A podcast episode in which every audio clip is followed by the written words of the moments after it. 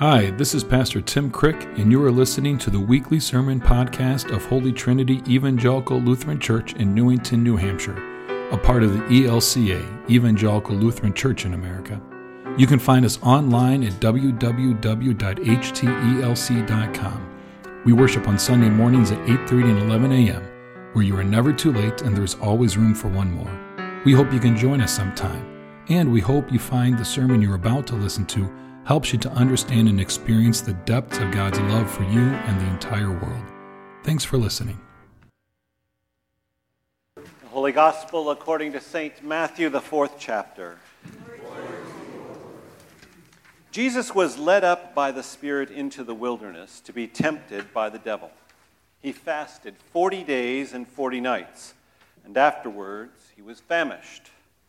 The tempter came and said to him, If you are the Son of God. Command these stones to become loaves of bread. But he answered, It is written, One does not live by bread alone, but by every word that comes from the mouth of God.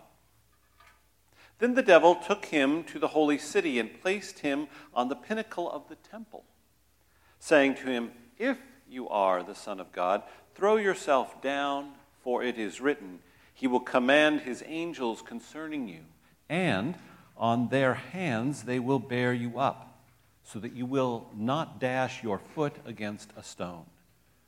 Jesus said to him, Again, it is written, Do not put the Lord your God to the test. And again, the devil took him to a very high mountain and showed him all the kingdoms of the world and their splendor. And he said to him, all these I will give to you if you will fall down and worship me. Jesus said to him, Away with you, Satan, for it is written, Worship the Lord your God and serve only him. Then the devil left him, and suddenly angels came and ministered to him. The gospel of the Lord. Praise, Praise to you, Christ. You may be seated. Well, good morning, saints. Good morning, sinners. Good, we're all here. I bring you greetings from Holy Trinity Lutheran Church in Saranac Lake, New York, which is in our synod, our most northwestern part of the synod. And with your permission, I'll bring greetings to you where I'll be in two weeks to Emmanuel Lutheran Church in Meriden, Connecticut. May I do that? Excellent. I've only had one church say no so far. It's funny when Pastor asks the kids, you know, what you want to be when you grow up. I've seen that sermon a lot. I've never seen a child say, Bishop. so I want to start today by asking you a question. What do the following have in common? Star Wars, The Lord of the Rings, Harry Potter, The Odyssey, the temptation of Jesus, a pastor friend of mine named Roberta, and a close friend of mine that I've known for 30 years named David. All of those are stories and contain stories that are essentially the same narrative. It is a part of what happens to a person after they've been to the mountaintop and then they come back down the mountain and reality sets in. The gospel lesson today is the temptation of Jesus. It follows his baptism, the call to ministry, the pinnacle of his early years before he has even begun to engage in ministry. After this particular passage, he will go and call disciples. He knows he will need friends. He knows he will need Frodo. He knows he will need C3PO. He knows he will need Peter. And what those three characters have in common is they are always sort of awkward clowns that stumble along and are unlikely agents in the great scheme of a divine plan. My friend Roberta is a pastor in our synod. I changed her name to protect the guilty. Every year, I invite our pastors, if they wish to, to send a report. Hers this year said, I have been in this call now for four years. It's her first call. She's 31 years old. I finally understand what I'm supposed to be doing. And I love my congregation. But it was not always like that. Because she came out of seminary idealistic. Remember that? we come out of seminary idealistic. We have read all kinds of things about how the church is called to be this embodiment of the kingdom of God, of God's plan for how it's all going to unfold. And then we arrive at our first church council meeting. And we discover that Helen does not like Charlie and that for decades Jacob has been pounding about the same thing in the building property issues, and no one ever listens to him. And then we discover that some of the people in the congregation really have no interest in God. They are just simply here because the coffee and the muffins on Sunday are better than Dunkin' Donuts. And then after a while, for Roberta, she became quite disillusioned. People gave her all kinds of advice, all kinds of suggestions, what she could do, what she should do, what she ought to do.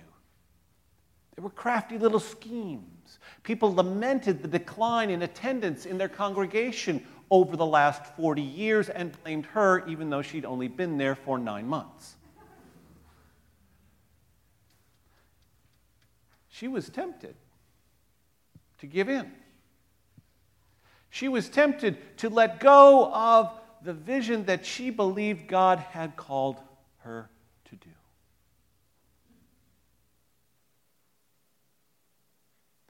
The temptation story of Jesus follows his baptism, precedes the calling of his disciples, and the understanding of what is the trajectory of his ministry but he does not get to a full and complete understanding of his ministry without the temptation. The temptation of Jesus is a necessary component in his maturation. Now, I know some of you are thinking, well, wait a minute, isn't this God? Doesn't God know everything? God knows how everything works, but everything is not predetermined. If you want that understanding, there's a Presbyterian church down the road. So Jesus enters into this temptation, and this temptation with the tempter, the accuser, the great litigator that has been around from the beginning and continues today. What is the central temptation? The first being if you are the Son of God. The second one being if you are the Son of God. The third being if you are the Son of God. Jesus has just been baptized. When he came out of the water, what did God say? This is my this is my beloved son. And so now Satan comes along and says, You don't really believe that, do you? You don't really think that's really true? Who do you think you are, Jesus? Have you ever heard that voice in your own head? If you are a child of God, who do you think you are that you can be a father, be a mother, be a student, be an engineer, be a SWAT team leader. that studies great white sharks, that can be Lightning McQueen. You know that voice that sits right there? Questions, makes you wonder. Somebody was once asked about that voice. Can you get rid of that voice? No, you cannot get rid of that voice, but you can educate it. Jesus proceeds through these temptations, and each time he responds out of his tradition. He responds using Scripture.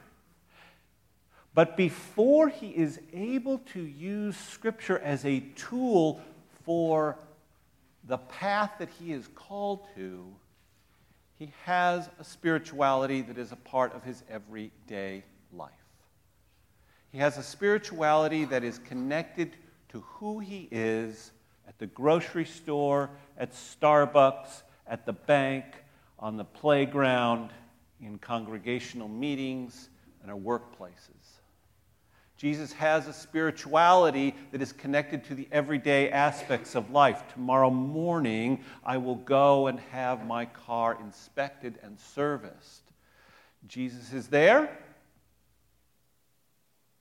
Yes, he is. On Tuesday, I will get into an airplane. A pilot will fly that plane. Is Jesus there? Is Jesus walking with you when you're in the parking lot on the way out today? Is Jesus with you on the playground? Is Jesus with you in school? Is Jesus with you in all that you do? Absolutely. Oftentimes, though, we go through a life that is filled with temptations.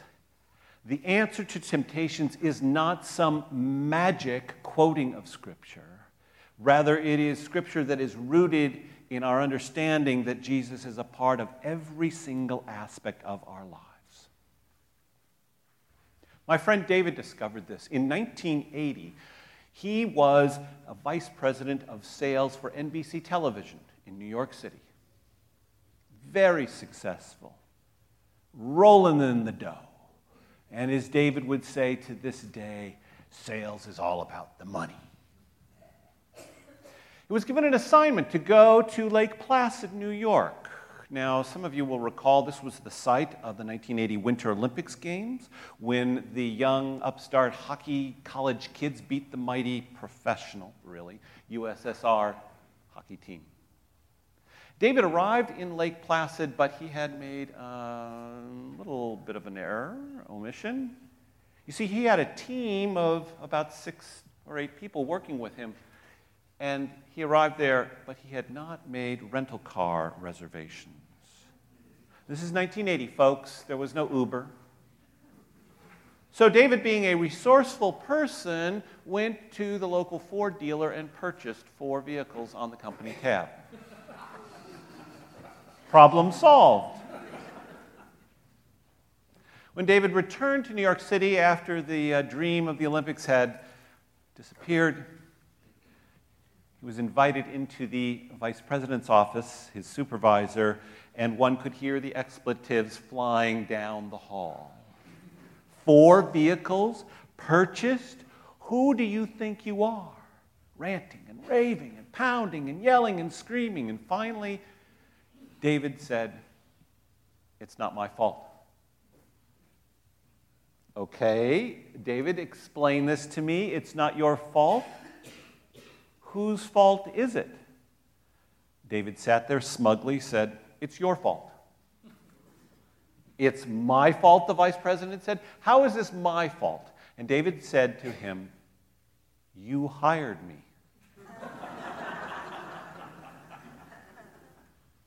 The VP leaned back in his chair, incredulous, had never witnessed such a lack of responsibility. The following Monday, David had been reassigned to a small NBC radio outfit in Kalamazoo, Michigan. You see, underneath the irresponsibility was David's struggle with alcohol. Been an alcoholic since he was 16 years old. First exposed to alcohol at the Woodstock Festival. David went through rehab after rehab. He tried AA. He went through all kinds of programs. Finally, one night, he had drunk so much alcohol that he collapsed, and somehow he ended up in a hospital.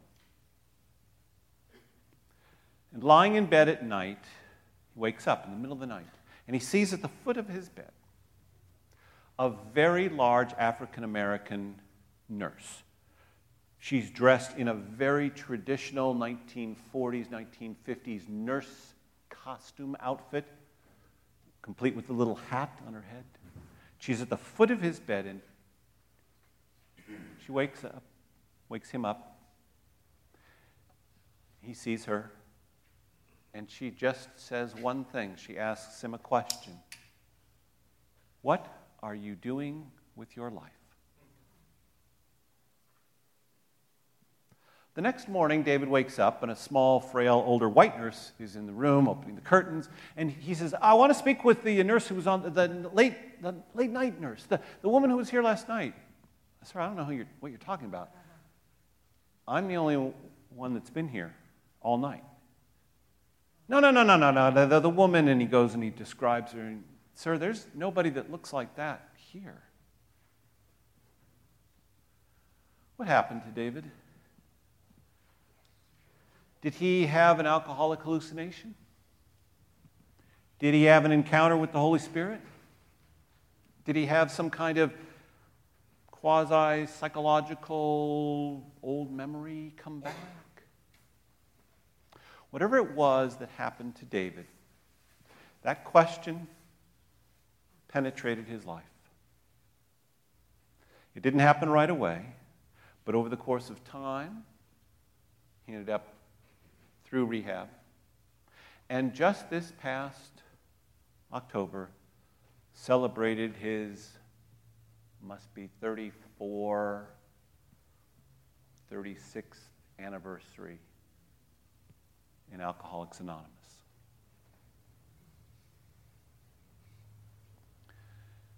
A lot of times in life, we have to go through the temptations. We have to go through the crucifixions. We have to go through the descent before we can realize that on the other side, on the other side is a new life, is hope, is resurrection, is the promise that God is with us at the mountaintop experience, at the baptismal experience, in the temptations, on the cross, and in the resurrection. And what that means is that God is with us in every single aspect of our lives. Amen? That's the sermon for this week. We hope from it you learned a bit more about God's love for you and the world. Please subscribe and rate our podcast to help us be found by and reach more people. Thanks for listening, and don't forget, you are loved.